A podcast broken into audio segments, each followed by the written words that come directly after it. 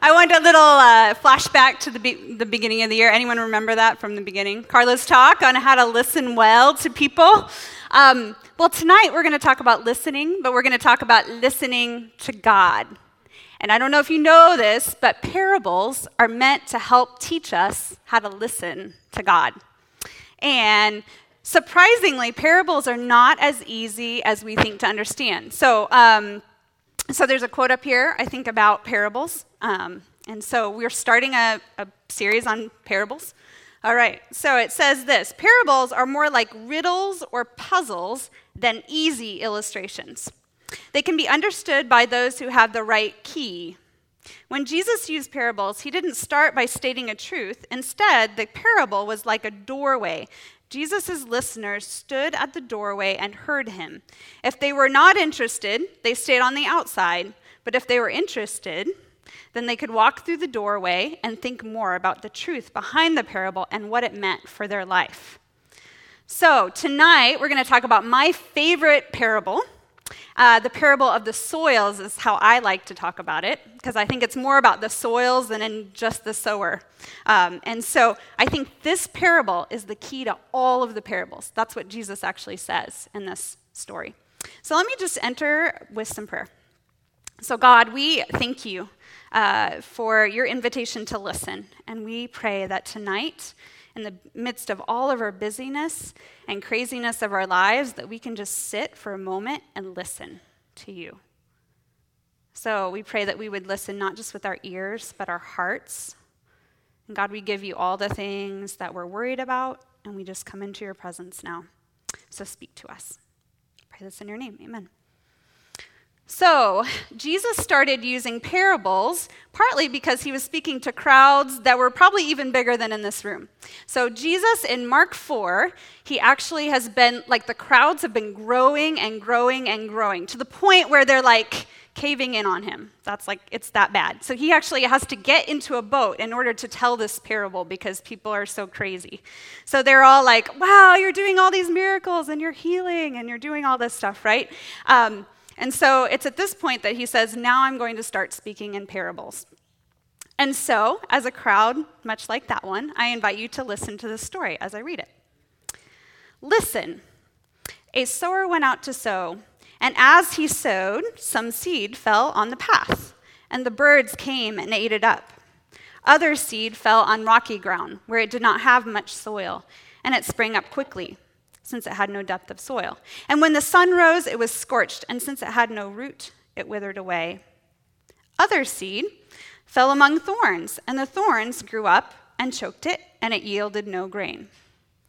Other seed fell into the good soil and brought forth grain, growing up and increasing and yielding thirty and sixty and a hundredfold. And he said, Let anyone with ears to listen, or ears to hear, listen. Okay, so in case we didn't get it, Jesus wants us to listen to something. Now, the question is what? It's kind of a funny story, really, right? Like, it's like, oh, that's a nice farming tale, right? And Jesus actually ends at that point with the crowd. He actually doesn't say anything else to them. Some of you know the rest of the story, but he doesn't tell that to most of the folks. So most of the people actually just end right there. And they might be thinking, oh, that was a good story. If you're a good farmer, you'd probably be thinking, what kind of farming is that, right? And then most of them went home for dinner, went on with life as usual. But there were some folks who didn't uh, leave. So I don't know if you know that, but in this story, as you go on, there's actually a small group of people that stay the 12 disciples and some other folks. So it says this in verse 10. When he was alone, those who were with who were around him along with the 12 asked him about the parables. And he said to them, To you has been given the secret of the kingdom of God. But for those outside, everything comes in parables, in order that they may indeed look, but not perceive, and may indeed listen, but not understand, so that they may not be, they may not turn again and be forgiven. Uh, so Jesus says, You guys, you've got the secret. And it's like, what? So I remember studying this passage in college and I thought, what is the secret? What, what do they have? And that's a good question. I don't know if any of you have thought about that. But I have some theories about what I think it actually is. So I think it says right here, it says, To you has been given the secret. And he says, Those outside don't really understand it, but you guys got it. Because I think they pressed in and they asked Jesus what was going on. They asked him the questions to be able to find out more. Because then Jesus comes and he actually explains what's going on. So I don't think this story, it sounds a little bit harsh at the end, right? Like, don't we want everyone to be forgiven, right? It's like, what? How come they don't get it? But I think this is just the reality of life. I don't think it's like, necessarily a case for predestination. I think it's just the fact that some people get it and some people don't. And we can choose. And I think actually this is an invitation for us to choose in, just like this group did. So these folks, they got the key to the door to open things. So then Jesus goes on and he explains what's going on in verse 13. And he said to them, Do you not understand this parable? Then how will you understand all the parables? So, right, the key to all the parables. The sower sows the word, so God's word. These are the ones on the path where the word is sown. When they hear, Satan immediately comes and takes away the word that is sown in them. So Jesus is starting to explain it. He's trying to put all the pieces together. So the sower sows the word. So we know that that's what it's all about. And then he goes on to explain there's these different kinds of soils, and he's going to share four different kinds of soils. And I think the soils are actually like the posture of our heart. And truthfully, I don't know if our heart always stays the same soil all of our lives. I think it could change. And so I want to invite you, as you hear these, I'm going to share some stories of what some of these kinds of soils might look like in our lives. And I want you to think about what kind of soil are you? And maybe when have you been good soil, and maybe when have you not been so good? And what are the things that get in the way of that? So, this first kind of soil is sown on the path. And I think this is kind of like the story that we just were talking about, right? There's this whole crowd, and they hear this great story, and they're like, oh, that was great. And they kind of go on with life as usual, right? And how many times is that true? We go to church, we go hear a word from God, and we're like, oh, that was nice. Not real sure how that applies to my life. And a lot of times, it's very innocent, right? Because we're so distracted. Our world is so crazy, right? We have so many things coming at us all the time, so many distractions. And I know I'm a good listener if I'm not distracted, but when I'm distracted, I'm a horrible listener. Some of you know this about me. Um, but we have so many distractions in our world, right? You've got your cell phone with you all the time, which has your music, you know, you got your music in, and then you got your text messages and your emails, and you got, you know, people calling you, you've got your teacher and the assignments that you have to get done and your work and you know, you just a million things advertisements, TV, everything. Like all this stuff is coming at us all the time. And then we're going a million miles a minute, right? Because we have so many things to get done and so many things to respond to. All to the point where we don't even hear God's voice anymore. So, Carl Jung is this famous psychologist, and he said this really interesting quote. He said, Hurry is not of the devil, hurry is the devil. And so sometimes Satan steals the word in things like hurry and distractions in our lives. And the truth is is it's actually really dangerous, right? Because we lose out on that seed that God could use in our lives. And so, one thing I want to invite you on this, if this is where you resonate, and I think we all do at different points, is maybe we need to slow down and stop in our days. And I know that's hard to say in this time of the year, but like we have to, or we're just going to be running like a hamster, right? On a hamster wheel. So we need to stop and we need to tune in and say, God, what are you speaking to me today? Take time to read God's word, take time to listen to somebody and see what God might want to say to us. So maybe that's the invitation for you. So the second soil is rocky. Uh, in verse 16 and 17, it says this And these are the ones sown on the rocky ground. When they hear the word, they immediately receive it with joy, but they have no root and endure for only a while. Then, when trouble or persecution arises on account of the world, uh, account of the word, immediately they fall away. So I don't know if this like comes to mind for you, but it does for me. I think about student conferences. Have you ever been to a conference? Anyone? Yeah, in this room, been to conferences or missions trips, right? A lot of you just got done with that, right? And you have this like high, and you're like, this is so great, you know, like I just got so close to God, and I'm gonna go back and I'm gonna change my life, right? And then you go home and you realize life is still life and there's all kinds of challenges. And you have your friends and you have your family and you have other voices that are speaking into your lives. And so I think sometimes trouble and persecution comes in very tame ways, in very subtle ways. A lot of us are not going to lose our life for something we choose to say yes to God about. But maybe our parents or maybe our friends are like, What? No, you know, why would you do that, right? And so for me, I remember going to this uh, big conference called Urbana. It's coming up next year. It's a missions conference for students all over the country. And I remember going my senior year, and I was like, Yes, I want to go on a short term missions trip. And that's what I felt like God was really calling me to do. And then I went home. And I was invited to go to Cairo, Egypt for the summer and do a service project there and serve. Um, but when I shared the idea with my parents, they're Christians and they love God, but I'm their daughter, right? And they were afraid. And it was actually not that long after 9 11, so there were some things going on in our world, so it wasn't the best place to probably go. But I really felt like that's what God wanted me to do and where He wanted me to go. But initially, there was a lot of resistance, and there were some other things I had to deal with to actually do that. And so I could have given up at that point, but did, I did say, like, I think I need to do this. And my parents actually got on board, um, and they let me go. And so that was really good. And what's actually interesting is my parents, like a couple years later, ended up going to India for the first time in their life. So they'd never gone overseas. And so their whole mindset had changed even from that. And so I think maybe that was a little part of that. Um, but it also, for me, if I hadn't taken that trip, I don't know if I would be standing in front of you guys today.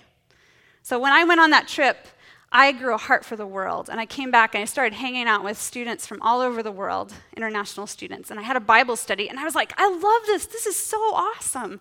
I get to like look at who Jesus is with college students. And it was amazing. And so I decided to go on staff with InterVarsity. So sometimes those things can be big steps in the right direction, but we can miss them if we give in to other things.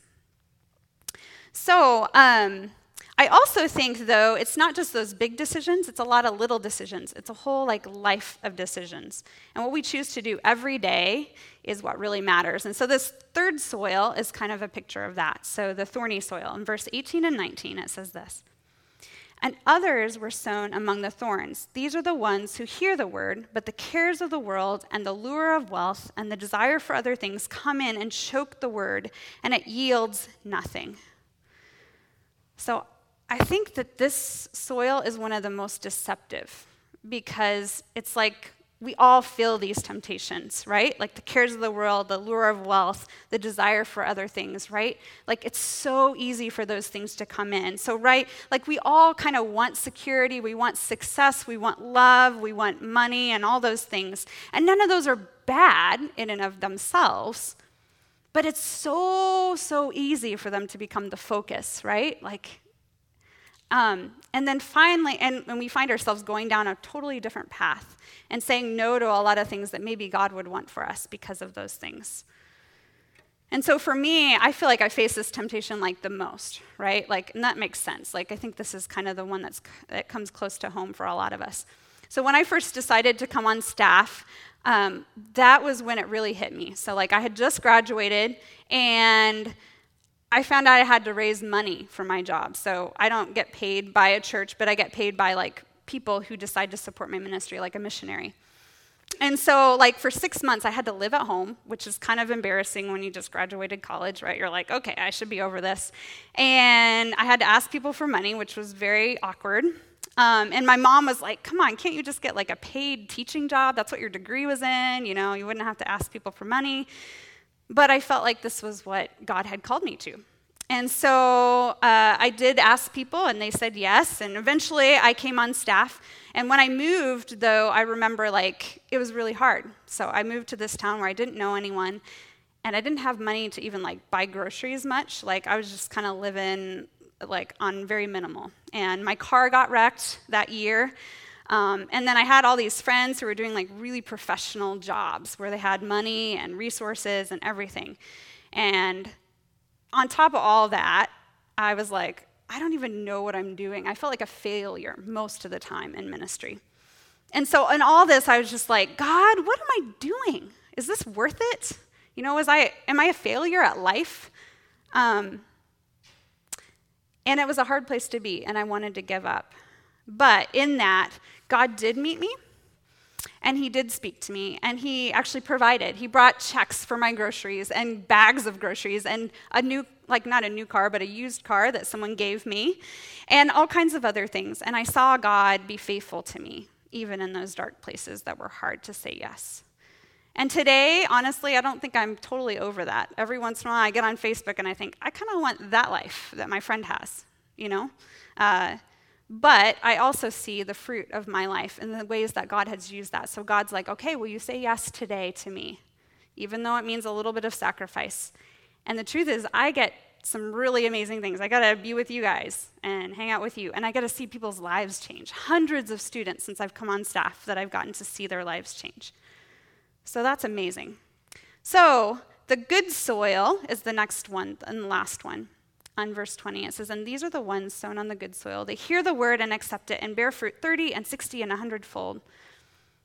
Um, so Jesus saw a lot of different responses, but for the ones that like really did it, they like really bore some fruit, right? And the God's word is like that. It's like that seed that like has all this potential. I don't think we really realize how much potential God's word has, but it does. And when it's planted in our lives and we let it like do something in there, it, make, it brings fruit. And so I like to think about um, good disciples like this. There's this chart up here.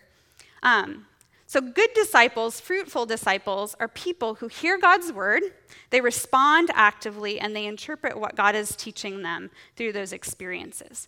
And so, I think, again, we put ourselves in a place where we can hear God's word, and I think the most reliable place is God, the scripture. I think we don't realize how much power there is and how much God can shape us through the scripture because we are not like God yet, right? We are very far from that. And God's values and God's way of thinking and everything is very different. And so when we're in scripture, we get exposed to his way of thinking and living, and then he shapes us. And when we respond actively, that's where we put our life in line with that. And we actually start doing things that maybe are risky or they require faith or they're difficult.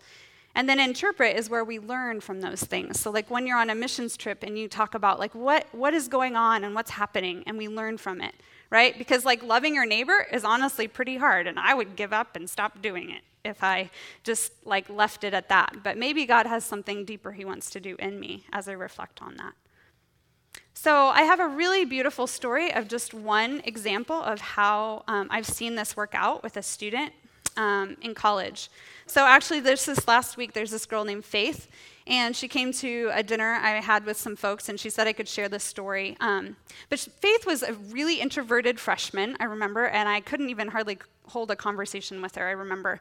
Um, but she was one of these people who said yes to God over and over again. At first, she was like really into, she's like, I'm a music student and this is my life and this is my focus and I don't have time for Bible study. But people were persistent and they kept asking her to come to the Bible study in the music department. And she saw people who looked like Jesus and acted like Jesus and worshiped through their music and loved people rather than competed. And she grew to love Jesus.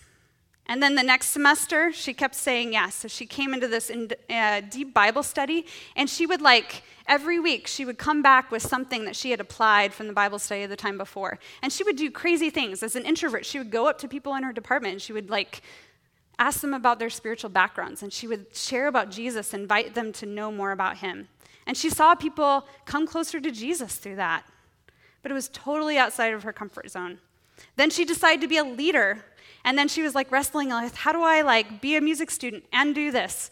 And she didn't quite know how to do that. And then God just shaped her and he's like, You got to put me at the center of it all, and then everything else will work out. And so she started to put Jesus at the center and to love others and love him first, and then serve God through her music as well. And then finally, she was gonna, I, I invited her to go to Ethiopia. And she was like, What? I don't think so. No. So we had this missions trip, and she's like, No, my parents, it's not safe. I have to fundraise. There's all these things. And she was like, No, no, no, no, no. And then I said, Well, just pray about it, you know. That's what we say as staff when we, you know, we figure God will work it out with you. Um, and so, uh, so then she prayed about it, and God said, Yeah, you need to go. And it ended up being like life altering for her. So she had pretty normal dreams, I think, before that, but then she served teaching music to kids in an orphanage in Ethiopia. And when she came back, she was like, I want to serve God in that way in the US. Like, I want to serve cross culturally and in unresourced areas or under resourced areas. So, right now, she's serving five miles from the border of Mexico, teaching music to kids, where in that town, in order to even get into it, you have to go through Border Patrol. Like, that's her experience there. And she says, It's hard. It's really, really hard, but I know God has called me to this place. And then she has like these crazy dreams of like more things, of going into other cities and places and seeing what God could do with her. And she's just this person who just over and over again, every step of the way, she said, Yes, yes, yes, even though it was costly. And so Jesus has this encouragement as he ends this parable in verse 21. He said to them, is a lamp brought in to be put under a bushel basket or under the bed and not on a lampstand? For there is nothing hidden except to be disclosed, nor is anything secret except to come to light. Let anyone with ears to hear listen. And he said to them, Pay attention to what you hear. The measure you give will be the measure you get, and still more will be given you. For to those who have, more will be given, and from those who have nothing, even what they have will be taken away. So I don't think Jesus is talking about material possessions here. Some people might see it that way, but I think he's giving us a warning and a promise for how we um, learn and how we engage with him. So he's building on what he just talked about. That when we pay attention and use what God tells us, he will give us even more. And we go on this trajectory of saying yes, yes, yes, and he makes us into really good soil. But if we don't use it, we lose it. And so I invite you to choose what kind of soil do you want to be? You have a choice every moment of every day, and God is really gracious with us to make that choice. Um, and we can grow to become good soil over our lives. And God could do amazing, beautiful things through us. And so, um, yeah, I invite you to hear the word, accept it, and let it bear fruit in your life more than you could imagine. So, God, we thank you for this word, for teaching us how to listen, and we pray that this would go deep into our hearts and, and bear fruit. God, that we, be, we become good disciples, fruitful disciples. And uh, so, would you change us into those kind of people? Would you help us to say yes to you and no to the other things that might take us away from you? So help us to hear you tonight. Pray this in your name. Amen. Um, as they're playing music, I just want to invite you guys. That's kind of, it's hard to like change, right? Um, and so the prayer ministry team or prayer team, they're going to be around and just be available for people who just want some prayer over some of these things. If you're like, I want to be that kind of soil, I want to be that kind of a disciple, um, but I don't know quite how, and I need God's help because we do. Um, so just go and talk to them if you feel led.